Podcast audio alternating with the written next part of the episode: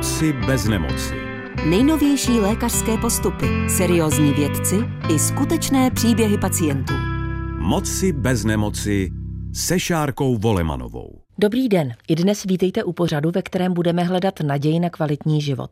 Společně se budeme věnovat onemocnění ledvin, které může vést při neléčení až k jejich selhání. Hlavním problémem jsou mnohočetné cysty v ledvinách a proto policistické ledviny budou naším tématem. Bolesti zad, vyšší tlak nebo zvětšování břicha. I tak se mohou projevovat. Dnes svůj příběh bude vyprávět pan Tomáš. Právě on se začal léčit novým preparátem a ten mu výrazně v jeho problémech pomáhá. Poslouchejte s námi. Moci bez nemoci. Pořad o cestě ke zdraví. Mým prvním hostem je lékař. Já jsem Vladimír Tesař, jsem přednostou kliniky nefrologie první lékařské fakulty a Všeobecné fakultní nemocnice Karlovy univerzity v Praze. A dnes budeme mluvit o jednom vážném onemocnění ledvin, takzvaných policistických ledvinách, což je onemocnění, které neléčeno výrazně zhoršuje kvalitu života a nakonec úřady pacientů si vynucuje léčbu dialýzou. Máme nový lék, který umožňuje prognózu toho onemocnění výrazně zlepšit. Pane profesore, vítejte. Dobrý den. Prosím vysvětlete, co jsou cysty a jak vznikají. Tak ty cysty, o kterých mluvíme, protože mohou být různé cysty, jsou cysty, které vznikají tak, že se rozšiřují kanálky, kterými normálně protéká tam primární moč eh, až do pánvičky. A ty se rozšiřují od dětského věku, protože tam je porucha toho senzoru, který tomu právě brání. A v průběhu života se ty vzniklé cysty, vzniklé eh, rozšířené kanálky stále zvětšují, utlačují té, tu vlastní tkáň té ledviny a postupně vedou úplně k zániku její funkce. A pacient v nějaké fázi onemocnění často po velmi dlouhé době, po 50 nebo dokonce i po 60 letech dospěje do fáze, kdy potřebuje na náhradu funkce ledvin umělou ledvinou nebo pak transplantací. Vy jste, pane profesore, zmínil, jak mohou cysty zkomplikovat funkci ledvin. My se dnes budeme bavit o policistických ledvinách mm-hmm. a samozřejmě také o novém léku. Co to znamená to sousloví nebo dvojsloví policistické ledviny? Bych možná ještě zdůraznil, aby jsme nevyděsili posluchače, že jednotlivé cesty v ledvinách jsou běžné a nebezpečné nejsou. Čili tady v tom případě u těch politických ledvin to znamená, že těch je tam mnoho pro to poli a že opravdu, jak už jsem říkal, v podstatě vytlačují tu vlastní tkáň té ledviny, které už neustále ubývá a proto ta funkce těch ledvin se zhoršuje, až přestanou vlastně úplně fungovat. Vysvětlete možná ještě na začátek, jak toto onemocnění vzniká a patří právě policistické ledviny eh, mezi dědičná onemocnění? Ano, je to dědičné onemocnění, které je způsobeno poruchou několika genů, které se právě podílejí na vývoji těch kanálků a na mm, vnímání tlaku v těch kanálcích, proto ty kanálky se rozšiřují. A v zásadě existují dva hlavní typy genetické. Jeden typ se jmenuje PKD1 a ten se vyznačuje závažnějším průběhem a velká část pacientů dospěje do selhání ledvin okolo 50 let a ten druhý typ PKD2 je příznivější a to riziko selhání ledvin je nižší a objevuje se obvykle až po 60 letech. Čili když budeme dnes mluvit o léku, tak se to týká převážně toho prvního typu, toho PKD1, protože tam ten průběh je rychlý a nebezpečný. Možná ještě pojďme schrnout a určitě to půjde. Jaké jsou příznaky policistického onemocnění ledvin? Tak to onemocnění může dlouho být úplně bezpříznakové ale zpravidla se ty příznaky objevují už v dětském nebo mladém dospělém věku a to nejčastěji opakovanými močovými infekcemi. Ty infekce často postihují ty cysty vysokým krevním tlakem, můžou také vznikat močové kameny u některých těch pacientů, může docházet k krvácení do cyst a objeví se tedy krev v moči. No a mohou být i některé mimo ledvinové projevy, třeba tlak zvětšených jatek, jaké mohou být cysty, anebo to, co dnes ještě uslyšíme v těch nejhorších variantách, dochází ke vzniku výdutí na tepnách a ty tepny mohou, mozkové tepny mohou prasknout a mohou tedy způsobit závažné poškození mozku i úmetí. Pane profesore, vy jste hovořil o souvstažnosti z hlediska genetiky. Pokud máme v rodině takovou zátěž, kdybychom měli začít věnovat svým ledvinám pozornost a jaká je vůbec pravděpodobnost, že tu nemoc zdědíme? Tak to onemocnění je takzvaně autozomálně dominantní. To znamená, že když někdo to onemocnění má, tak 50% 10% jeho dětí to onemocnění bude mít také. Ale my nevíme, kteří ano a kteří ne. Donedávna byla vlastně jediná možnost to zjistit pomocí sledování ultrazvukem a zjištění, že se v ledvinách objevují cysty. To je poměrně ne úplně přesné vyšetření v tom dětském nebo, nebo školním věku, protože první doba, kdy se to dá spolehlivě říci, tak někdy mezi 6. až 10. rokem, dřív se to prostě nedá vůbec stanovit.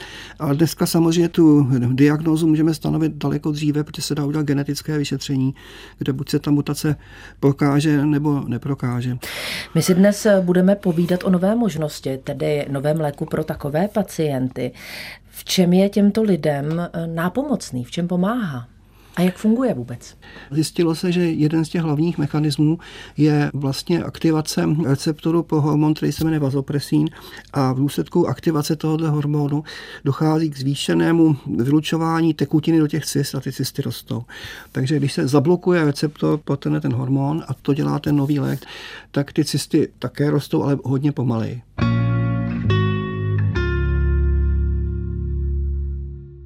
Za chvíli vám představím Tomáše, který toto genetické zatížení, tedy policistické ledviny má. Je léčen novým lékem, který mu v životě pomáhá. Nejprve si ovšem řekněme něco o obecné prevenci, tedy o tom, co pro svoje ledviny můžeme udělat. Nekuřme, sportujme, udržujme si správnou hmotnost, stravujme se kvalitně, dostatečně píme, vyhýbejme se alkoholu, neužívejme nadměrně léky, zejména léky proti bolesti a předcházejme infekčním onemocněním. A co je důležité, v případě jakýchkoliv potíží nezapomeňte kontaktovat svého lékaře. Moci bez nemoci se Šárkou Volemanovou. Na dvojce. Mým hostem ve studiu je Tomáš. Moje maminka měla policistické ledviny a velké potíže s nimi. I mně byla diagnostikována tato choroba. Ale moje problémy s nimi začaly už ve druhé třídě základní školy a zhoršují se do dneška. Dnes se léčím novým lékem a mnohé moje obtíže už ustoupily. Jsem lékařům nesmírně vděčný. Tomáši, vítejte. Eh, dobrý den. Já vás vrátím do druhé třídy základní školy, kterou jste také zmínil. Tam jste měl poprvé s ledvinami potíže. Popište prosím, jaké. No, já si pamatuju, že jsem byl na škole v přírodě a bylo tři týdny na podzim, prostě byla zima někde na horách a tam jsem prostě dostal nějaké nachlazení, které eh, jsem nějakým způsobem prostě přechodil, prostě nebyl jsem zase tak nemocný, abych nemohl chodit na vycházky. A Poté, co jsem se vrátil z té školy v přírodě, tak eh, jednak moje maminka zpráská ruce, že prostě jsem byl nedostatečně oblečený, jsem měl jenom nějaký roláček. Jo. No a pak jako za dva, za tři dny najednou jsem dostal vysoké horečky, a nemohl jsem prostě nic jako jíst ani pít, všechno šlo ven, takže jsem prostě doma ležel, tehdy nebyl paralen nebo nějaké takovéhle léky, jenom acilpirin rodiče volali do nemocnice na nějakou pohotovost, co mají dělat. A řekli jim, tak dejte klukovi acilpirien na studený zábal. No ale po dvou dnech tak prostě mě odvezli do nemocnice a tam jsem skončil. Povězte, po jak dlouhé době vás čekal ultrazvuk ledvin a s jakým výsledkem? Já myslím, že ještě při té hospitalizaci, tak si mě odvezl, jsem byl v okresní nemocnici, tak si mě odvezli do krajské. Tehdy ten ultrazvuk nebyl tak jakoby běžný, bylo v 84. 5. roce a pamatuju si jednak ten ultrazvuk, ale že mě strčili i do magnetické rezonance. Takže tehdy právě jako viděli, že tam prostě mám mnohočetné cysty a prostě stanovili tu diagnózu. Mm-hmm.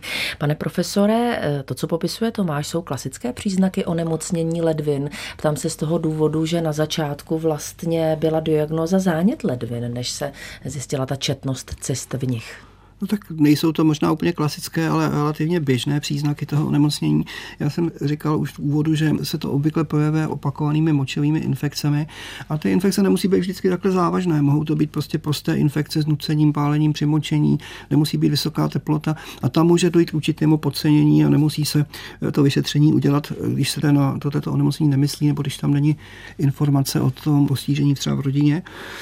Ale takhle těžký průběh je také možný, protože to obvykle znamená, že dojde k infekci nějaké té cysty. Ta cysta je i obtížně tedy drenovatelná a obtížně ovlivnitelná těmi antibiotiky, které tam mohou mít také obtížný průběh, takže často dochází k tomu, že se vyvine ten septický stav, celková infekce, která pak už opravdu vyžaduje pobyt nemocnici a v rámci takového pobytu se jistě to ultrazvukové vyšetření udělá vždycky, takže tam to, že by se to neudělalo, asi nehrozí. To, co říkal pan Tomáš, bylo v době, kdy skutečně ten ultrazvuk začínal, kdy byl výjimečný, kdy ani ve velkých nemocnicích nebyl zcela dostupný, protože se o něj dělalo mnoho pracovišť. Dneska je to rutinní běžné vyšetření, takže dostat se k ultrazvukovému vyšetření není problém a myslím si, že u každého dítěte, které má opakovanou běžnou infekci nebo které má poprvé nějakou závažnější infekci, se ten ultrazvuk vždycky provede.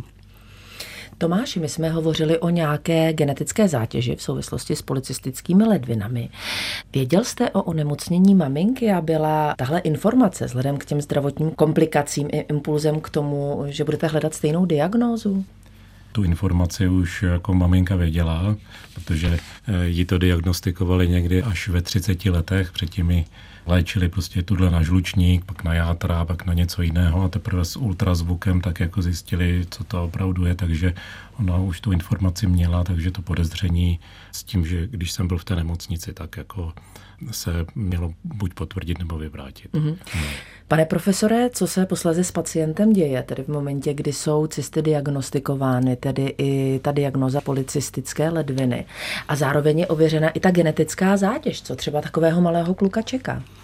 No, tak to záleží skutečně na tom, jak těžký ten průběh je. Já jsem říkal, že to má velké rozmezí. Prostě ta onemocnění se nemusí nějak projevovat až do dospělosti a zjistíme to třeba náhodně při vyšetření ultrazvukem, anebo zase naopak tam mohou být problémy s těmi opakovanými infekcemi. To, co často bývá veliký problém, je, že tam vzniká ten vysoký krevní tlak a ten vysoký krevní tlak je často obtížně kontrolovatelný a dokonce pacienti, kteří měli polycystické dříve nejvíce umírali v souvislosti právě s vysokým tlakem a přetížením srdce při vysokém krevním tlaku, takže prosté zlepšení kontroly krevního tlaku, které se odehrálo někdy mezi rokem 1990 a 2005, výrazně zlepšila prognózu pacientů, ale prostě až do nedávna. To, co vlastně jediné bylo možné u pacientů s polycystickými ledviny dělat, bylo sledovat, zda se nevyvine nějaká komplikace a tuto se snažit co nejrychleji zaléčit a všímat si krevního tlaku a eventuálně se podívat, které další orgány by mohly být postiženy, protože ty si jsou například třeba i v játrech a také samozřejmě mohou být i výdutě, o kterých jsme už mluvili. Ale ta léčba byla takzvaně symptomatická, či nebyla cílená na ten mechanismus, který vede k rozvoji toho onemocnění. Tomáši, my se dostaneme ve vašem zdravotním příběhu do období minus 15 let, kdy se vaše potíže vrátily. Ale co bylo do té doby? Byl jste sledován nebo nějak léčen? Jaký byl ten průběh a jaký byl váš zdravotní stav? Můj zdravotní stav byl dobrý, protože jsem se začal jakoby opravdu přelečovat veškeré infekce. Trochu víc jsem pil, než jako mm, normálně člověk pije na žízeň, jsem prostě si zvykl pít. Takže jsem chodil třeba jednou za rok do nefrologické poradny, tam mi řekli, že všechno je úplně normální, proč tam chodím. Někteří ty lékaři, ale někteří jako zkušenější, pak jako říkali, že dobře, že chodím. Takže neměl jsem potíže. Pojďme se tedy vrátit o těch minus 15 let zpátky, jak jsem říkala před chvílí. Vaše problémy se vrátily kdy a v jaké době? To bylo kolem 30 let, tak při jedné kontrole si najednou měřili rutině jako krevní tlak. Vždycky jsem měl 120 na 80 a najednou mi vystřelil 150, 160. A to už bylo jako hodně. Já jsem si to vůbec nějak jako nevšiml. Vysoký tlak, to je taková ne, neviditelná nemoc. Takže eh, když mi to jako po druhé znova změřili jako po týdnu, tak eh, nasadili mi léky prostě proti vysokému tlaku a od té doby vlastně už každý den prostě beru tenhle ten, nebo tyhle ty léky, aby se mi ten tlak korigoval zase do těch normálních hodnot. Pane profesore, určitě v momentě, kdy sledujete pacienta s policistickou zátěží ledvin, vidíte nějaký možný progres té nemoci, kdy to začne být pro pacienta jako takového nebezpečné nebo závažné? To je důležité i z hlediska indikace k tomu novému léku, protože, jak už jsme tady o tom mluvili, část pacientů příliš progresivní onemocnění nemá a jsou v riziku, že by mohli vyvinout selhání jedvin někdy po 70 nebo 80 a to samozřejmě nemá smysl, aby to lidé byli od 20 nebo 30 let léčení, protože by měli akorát nežádoucí účinky z těch léků a neměli by z toho prakticky žádný prospěch. My to sledujeme tak, že měříme takzvanou filtrační funkci ledvin a ta by se měla měřit častěji aby byla představa, jak se teda během toho času vyvíjí, já myslím, že minimálně dvakrát za rok a u pacientů, kteří už mají závažnější problém, aspoň čtyřikrát za rok. A z toho se odhaduje rychlost té progrese.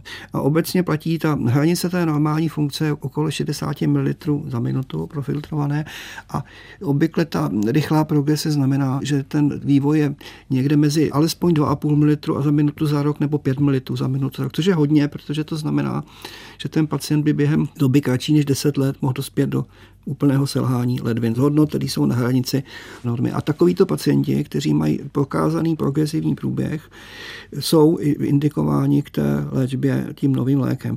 A pak ještě dáváme ten nový lék i některým pacientům, kteří nemusí mít prokázaný takhle rychlý průběh, ale kteří mají například nepříznivou mutaci genetickou, kde víme, že to s tím rychlým průběhem je spojeno, kde jim chybí část toho genu a podobně, takže tam nemá smysl čekat, až se budou zhoršovat, protože se zhoršovat budou určitě. A tu léčbu je naopak třeba zahájit brzy, protože ten efekt je samozřejmě největší tam, kde ta funkce ještě je docela zachována. My se teďka poslední době setkáváme s tím, že přichází řada pacientů, kteří mají už pokročilé selhání jedvin a pro ty ta léčba už bohužel tedy vhodná není. Ale my často můžeme pomoct aspoň někomu v rodině, protože třeba jejich děti v té době ještě funkci mají zachovalou, ale jsou v riziku toho progresivního průběhu. Dnes si povídáme mimo jiné o genetickém onemocnění, policistických ledvinách a novém léku, který užívá i pan Tomáš, který je dnes hostem pořadu Moci bez nemoci. Společně s ním ve studiu zůstává i profesor Vladimír Tesař, přednosta kliniky nefrologie první lékařské fakulty Univerzity Karlovy a Všeobecné fakultní nemocnice v Praze. Tomáši, vy jste odcestoval do Anglie, začal jste tam žít. Jak vypadal v tu chvíli váš zdravotní stav? Můj zdravotní stav byl stabilizovaný, převzal jsem si no, vlastně jakoby no, od lékařů zprávy a začal jsem tam docházet jako k praktickému lékaři, aby mi předepisoval ty stejné léky, které jsem vlastně pobíral tady v Česku. A samozřejmě mi začali dělat rutině vyšetření a zhruba během toho prvního roku zjistili, že najednou je tam nějaký progres jakoby té nemoci, že se to začalo zhoršovat jako laboratorně. Já jsem zatím nic nepocitoval a tehdy právě ten nový lék tam byla jakoby novinka a rovnou mi představili, že už spadám do toho programu a že bych mohl mít jakoby nárok. To znamená, že ve Velké Británii jste dostal eh, poprvé možnost užívat ten nový lék, o kterém mluvíme. Dá se říci po jak dlouhé době a jestli jste pocitoval nějaké zlepšení, jak dlouho to trvalo? Tak ten lék jsem nejdřív dostával jakoby v menších dávkách, sledovali mi jaterní jakoby hodnoty a jestli, že některým lidem tak to dělá špatně. Naštěstí já mezi tu skupinu těch lidí nepatřím, takže mi to jakoby nedělá problém. A naopak jsem si všiml, že mi najednou vymizely bolesti zad, já jsem to řešil prostě 10-15 let, různě matrace, zdravotní a nevím, jak, je, jak ležet. Hlavně jakoby ráno jsem se prostě probudil rozlámaný a najednou tohle zmizelo. Další věc, která tam způsobuje, že člověk jako najednou má žízeň, takže hodně pije ale všiml jsem si, že tím, že hodně piju, tak chodím samozřejmě na záchod, možná si tak jako člověk jako častěji myje ruce. Přestal jsem mít takové ty běžné infekce jako na podzim, na jaře, jako jsou rýmičky, vždycky děti přinesly ze školky, mm-hmm. já jsem mhm. to pak jako s manželkou prodělal taky a od té doby, co beru lék, tak to většinou neprodělám. Nebo výjimečně. Tomáši, tohle naše povídání právě teď poslouchá i vaše manželka Marie, která se k nám na chvíli k debatě připojí. Marie, vítejte po telefonních linkách u nás v pořadu Moci bez nemoci. Dobrý den. Dobrý den. A i vás se vrátím s první otázkou o několik let zpátky. Kdy jste se s Tomášem seznámili, po jak dlouhé době vám řekl o svém onemocnění a co vám řekl? No tak my jsme se seznámili, už je to opravdu dlouho, Rozhodně jsem se o jeho nemoci dozvěděla měsíce předtím, než jsme se měli brát. Tak, to řeknu. Mm-hmm. Co vám tehdy řekl o tom onemocnění? Co jste věděla? No, tak já jsem o tom onemocnění předtím nikdy neslyšela a tak mě řekl nějaké všeobecné informace a spíš mi říkal, co to dělá jeho mamince, které v té době bylo něco málo přes 50 a už měla nějaké potíže. Za ty roky, a vy jste teď říkala, že spolu už nějaký velmi slušný čas jste, žijete, jste partnery a manželi. Jak se měnil Tomášův zdravotní stav? Jak jste to vnímala vy, třeba možná i v souvislosti s tím novým lékem? Ten zdravotní stav se nějak dramaticky neměnil, měnil se spíš pomalu. Hodně v souvislosti s touhle nemocí řešil spíš léky na tlak a trápil ho, což je takový vnější průvodní jev související s uh, policistickými ledvinami, tak spíš uh, musel řešit tohleto, případně nějaké vedlejší účinky některých léků právě na tlak, ale tenhle ten nový lék přinesl právě to, co teď Tomáš říkal, že se mu ten zdravotní stav vlastně zlepšil. Minimálně z mého subjektivního pohledu určitě, že si vlastně přestal stěžovat na bolesti zad a myslím si, že i ta běžná nemocnost těma drobnýma virozama a podobně skutečně poklesla, to můžu potvrdit.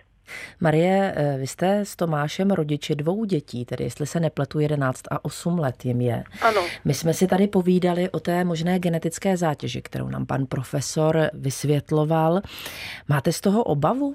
Popravdě ani zas tak moc ne. Myslím si, že jsou mnohem horší nemoci, Myslím si, že poznání v tomhle směru se vyvíjí a že je velká šance, že i v případě, že tedy děti tuhle tu predispozici potom mášovi zdědí, což ještě nevíme úplně jistě, spíš to vypadá teda, že ne, ale i kdyby se eh, časem ukázalo, že ji zdědí, zdědili tedy, tak eh, že si myslím, že pokud se o tom onemocnění ví včas, že se to dá nějakým způsobem řešit a že ten eh, čas bez těch příznaků se dá relativně docela prodloužit. Pan profesor souhlasně přikivuje. Ta včasnost, tu jste tady také zmínil, je to tak? No, určitě to tak je a podstatě i bez genetického vyšetření, když děti nebudou mít cysty ve věku někdy na těch 10 let, tak je to politické onemocnění pak už velmi málo pravděpodobné. Tak já děkuji i za tu vaši reakci. Marie, poslední otázka na vás. Vaší optikou, z vašeho pohledu, jaký je zdravotní stav vašeho manžela v současné době? Já bych řekla, že nijak nevybočuje z naší věkové skupiny, že dokonce jako nepřipadá mi nemocnější než naši kamarádi nebo další lidé v našem věku, co tak jako znám, aspoň zběžně. Krásná zpráva na závěr našeho povídání. Marie, já děkuji za pár minut vašeho času, za to povídání a přeju vám hodně zdraví. Díky. Vám taky. Naschledanou. Naschledanou, mějte se hezky. Pane profesore, vraťme se tedy k tomu novému léku. Mhm. Kdo je k jeho užívání indikovaný? Pro koho je vhodný? No jsou to ti pacienti, kteří jsou v riziku rychlé progrese onemocnění, kde ten lék nezastaví úplně tu rychlost té progrese, ale výrazně ji zpomaluje. Takže když se začne ta léčba včas, tak to znamená, že ten pacient, který je v riziku toho, že by vyvinul selhání ledvin, stejně to selhání by může vyvinout, ale ten rozdíl je třeba 10 let i víc, což je strašně významná doba. Nehledě na to, že samozřejmě můžeme očekávat, že se objeví i nějaké další léky, které by mohly dále ten průběh toho onemocnění ovlivnit a řada z nich je aktuálně testována testováno. Vy jste hovořil o té progresi a o té vhodnosti toho mm-hmm. nového léku.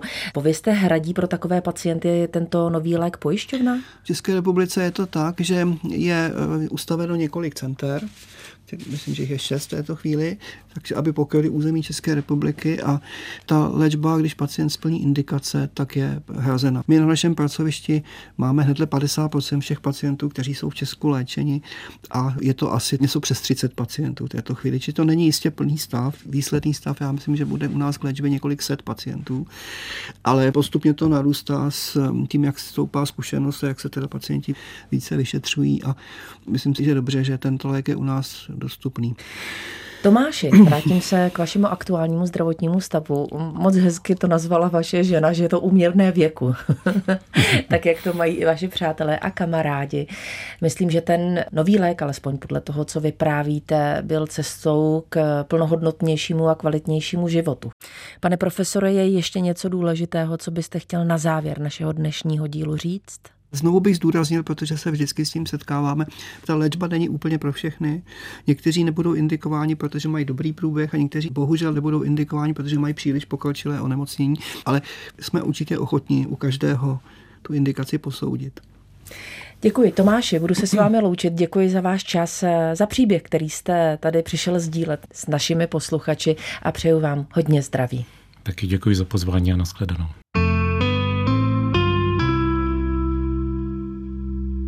Vám posluchačům Českého rozhlasu Dvojka přeji hodně zdraví, štěstí a naděje na život. Pokud vás zajímají další onemocnění ledvin, poslouchejte podcast pořadu Moci bez nemoci. Mým hostem zůstává profesor Vladimír Tesař, přednosta kliniky nefrologie první lékařské fakulty Univerzity Karlovy a Všeobecné fakultní nemocnice v Praze. Všechny díly pořadu Moci bez nemoci poslouchejte na dvojka.rozhlas.cz v aplikaci Můj rozhlas.cz a v dalších podcastových aplikacích.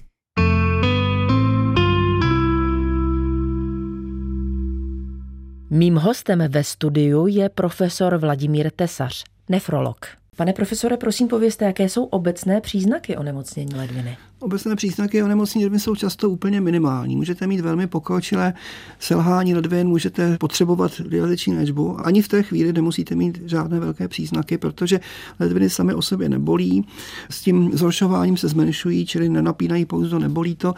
A ne vždycky jsou spojeny s nějakými otoky nebo zadržováním tekutin, čili může být ten průběh úplně asymptomatický. A to je také důvod, proč my jsme prosadili s profesorem Vyklickým screeningový program pro lidi nad 50 let, se pravidelně pravidelně dělá jednoduché vyšetření v ceně několika desítek korun. Vyšetřuje se moč a vyšetřuje se kreatinin, který nám udává, jak vypadá ta filtrační funkce ledvin. Ale samozřejmě onemocnění ledvin může mít různé příznaky, může mít bolesti, které souvisejí nejenom s těmi cystami, ale taky třeba s močovými kameny nebo eventuálně méně často s nádorem, který v té ledvině roste. A může se projevovat krví moči, která může být vidět na první pohled, když obvykle dochází ke krvácení buď z těch cyst nebo od někud z močových cest. Bývá často spojená s vysokým krevním tlakem a někteří pacienti mají otoky a mohou mít ty důhodné příznaky ze strany srdečně cévního systému, protože to zadržování tekutin, kterému u některých pacientů dochází, ten oběh, včetně srdce, zatěžuje. Uh-huh. Když bychom měli zmínit nějaké diagnozy onemocnění ledvin, tak které budou patřit mezi ty nejčastější? No tak jedna věc jsou nejčastější, druhá věc jsou nejzávažnější. Tak, z tak pojďme těch, to rozdělit. No, z těch běžných věcí, s kterými se setkáváme často, to nemusí být nemoci ledvin, často spíš močových cest, tak něco úplně banálního a často jsou infekce močových cest, které někdy jsou bezvýznamné, objeví se u žen třeba aspoň jedna infekce za život je docela běžná věc, ale když se samozřejmě opakují nebo když jsou spojeny s těmi celkovými projevy, s teplotou a s bolestmi, tak je to vždycky závažnější a jedno to, to řešit, tak to bych řekl, že taková ta jedna strana. Druhá strana jsou ty nejzávažnější a to posuzujeme podle toho, které nemoci ledvin vedou k selhání ledvin a vynucují si léčbu náhradou funkce ledvin a tam v České republice teďka stejně jako v zemích západní Evropy nebo ve Spojených státech dominuje cukrovka kde asi 40% pacientů, kteří jsou na dialýze, je tam je v důsledku cukrovky. Druhá skupina jsou taková širší skupina srdečně cévních chorob, špatně korigovaný krevní tlak a nebo špatná srdeční funkce, kdy se špatně prokoví ledviny při srdečním selhání, to je další, dejme tomu 20 a více procent. A pak to, co taky v poslední době zaznamenalo velký pokrok, jsou záněty těch klubíček ledvinových, kde se filtruje moč a tam je mnoho různých podjednotek a speciálních diagnóz a dneska téměř na každou z nich máme nějakou docela účinnou léčbu, takže to zastoupení těch pacientů mezi těmi, co selžou, se snižuje. A důležitou skupinu představují ty polistické ledviny, protože v různých zemích pacienti s policistózou představují 8 až 10% pacientů na dialýze a u nás je to kolem těch 10% takže je to významné i teda z pohledu toho nejenom kvality života, ale ekonomického, protože ta léčba dializační je pak velmi drahá, ještě o to zdražší než ta léčba tím novým lékem. Chci se dostat také k prevenci. A pane profesore, možná pojďme to trošičku zlehčit. Určitě všichni jsme slyšeli od našich maminek nebo babiček, oblékej se teple, nostatílka, protože když nastydneš, tak to odnesou ledviny. Je to pravda? Mm-hmm. No určitě tam nějaká souvislost je, to se dlouho řešilo, jak, jakým způsobem může souviset pochladnutí nohou a onemocnění ledvin. A ten celý souvislost je pravděpodobně taková, že v tom chladu dochází k zhoršení prokrvení ledvin, že dochází k aktivaci sympatického systému a zúžení těch ledvinových tepen. A ty jsou pak tedy snadněji přístupné k nějaké močové infekci. Takže souvislost tam je, bylo to opakovaně popsáno a pravděpodobně ten mechanismus takový, čili být v teple určitě má smysl. No. Pokud se nevěnujeme třeba opakovaným nebo častým zánětům ledvin, co to může přinést z dlouhodobého hlediska, pokud to není léčeno? Takhle, ty infekční záněty ledvin, které by vedly k selhání jsou spíše výjimečné. Tam je pacient ohrožený tím akutním stavem, kdy může skutečně v situaci, kdy třeba nebyly antibiotika, i zemřít na tu infekci, to je závažná infekce. Ale že by někdo tedy selhal v důsledku toho, že měl opakované infekce, to se spíše výjimečné. Většinou tam musí být nějaký další důvod, třeba špatná průchodnost močových cest, souvislosti s kameny nebo nějakou vývojovou poruchou. Ale to samozřejmě neznamená, že bych to chtěl nějak zlehčovat, jenom to znamená, že ten problém tam je jiný, že to pacienta to bezprostředně ohrožuje to sepsí, tou otravou krve. Mm-hmm. Dobře, zeptám se tady jinak, když bychom měli vysvětlit eh, a rozdělit ten akutní zánět mm-hmm. a chronický? Ten chronický zánět obvykle není infekční. Ano. Ten je způsobený eh, nejčastěji autoimunitními mechanismy, čili vlastně reakcí imunitního systému proti té ledvině, proti různým částem té ledviny. Takže tam antibiotika nepomohou. To, co taky se dřív zdůrazňovalo, a je to pravda, i když se to snad poněkud zlepšilo, že velmi negativním faktorem jsou léky užívané na bolest a nebo proti zánětu, takzvaná nesteroidní antirematika, protože ty výrazně zhoršují prokrvení ledvin a můžou i u člověka, který je úplně zdravý, při předávkování vyvolat akutní selhání ledvin a u lidí, kteří mají jiné onemocnění ledvin, chronické užívání může výrazně přispět k tomu, že se vyvine chronické selhání ledvin. Takže rozhodně ve veřejnosti často je takový pocit, že když se něco dá třeba koupit bez receptu, mm-hmm. takže to je úplně neškodné, ale není to pravda. Když se to bere rozumným způsobem, jenom někdy, tak to celkem neškodné, a když to někdo bere ve vysokých dávkách trvalé, což bohužel není výjimka, tak to velmi nebezpečné je. Pane profesore, otázka ještě jedna poslední a, a neméně důležitá. Co můžeme za život udělat pro svoje ledviny? To je dobrá otázka, často kladená. Já myslím, že dneska nemoci ledvin patří do té kategorie srdečně cévních a metabolických chorob, protože tam je úzká souvislost s onemocněním srdce a cév a s cukrovkou. Takže ta opatření by měla být hodně podobná. Například udržovat si nějakou přijatelnou váhu, nebýt obézní, že obezita sama o sobě vede k poškození ledvin a zvýšené ztrátě bílkovin a k selhání ledvin u těch pacientů s vysokou váhou. To znamená prevence i teda eh, té metabolické poruchy a vývoje do cukrovky, dobrá kontrola krevního tlaku, snaha optimalizovat srdeční funkci u pacientů se srdečním selháním, je to veliký problém, protože zlepšení srdeční funkce zpravidla je spojeno se snížením tlaku a zhoršením funkce ledvin. A v takovém tom širším měřítku určitě nekouřit. Jsou jasná data o to, že kouření zhoršuje funkci ledvin, protože zhoršuje prokrvení ledvin. A to, co je často diskutováno, je optimální příjem tekutin. A tam to onemocnění, o kterém jsme se dneska mluvili, je jediným onemocněním, kde opravdu je bezprostřední přínos toho, že se pije hodně. Myslím teda více, než je běžné. To velké pití tekutin částečně simuluje efekt toho léku, o kterém jsme zde dneska mluvili, ale nedosahuje to stejného účinku. Zatímco u ostatních situací stačí jenom dodržovat běžný příjem tekutin. Ten zvýšený není nutný, ale to většinou taky je problém, protože starší lidi nemají žízeň, pijou málo, zejména v podmínkách třeba velkého vedra nebo e, nějakých dalších nemocí ten příjem je nedostatečný. Řada lidí, kteří pracují v kancelářích, pijou jenom kávu a nepijou vůbec žádné tekutiny, takže ten příjem je ne normální, ale je velmi nízký a tam to samozřejmě může může přispívat zejména k zhoršení již přítomného nemocní ledvin. A ještě poslední informace, co je běžný příjem tekutin, kolik tak denně? Běžný příjem tekutin tak zhruba 15 až 2000 ml denně, čili 1,5 až 2 litry. Ale samozřejmě, když budete celý den na, na sluníčku a bude 35 stupňů, tak to musí být přiměřeně zvýšeno minimálně o další litr. Budeme si na to myslet. Pane profesore, děkuji i vám děkuji. za návštěvu u nás v pořadu Moci bez nemoci a i vám hodně zdraví. Děkuji.